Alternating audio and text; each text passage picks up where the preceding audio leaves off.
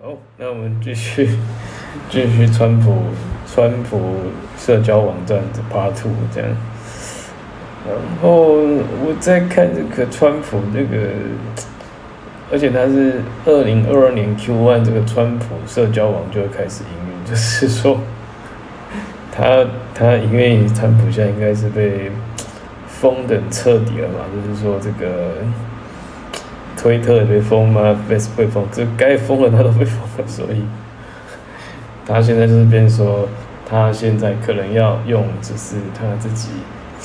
开发的一个社群媒体啦，然后来看看能不能解决这样的一个一个一个一个问题，就是说看他能不能实际上呃透过自己开的一个社交媒体来解决这个问题。这个，这个真的是很很有趣，因为那个怎么讲，就是说，这个很有趣的点是说，这个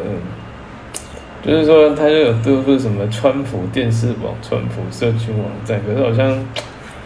好像目前看好像还是没有真的说有一个比较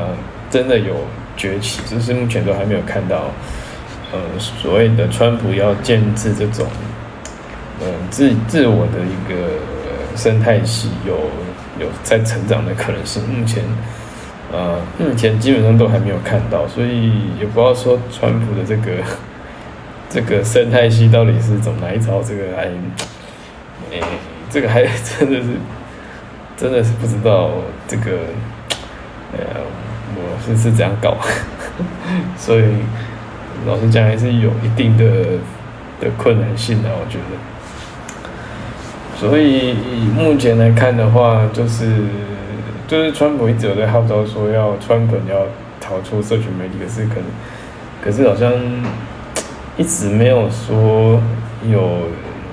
哪一个软体变成说是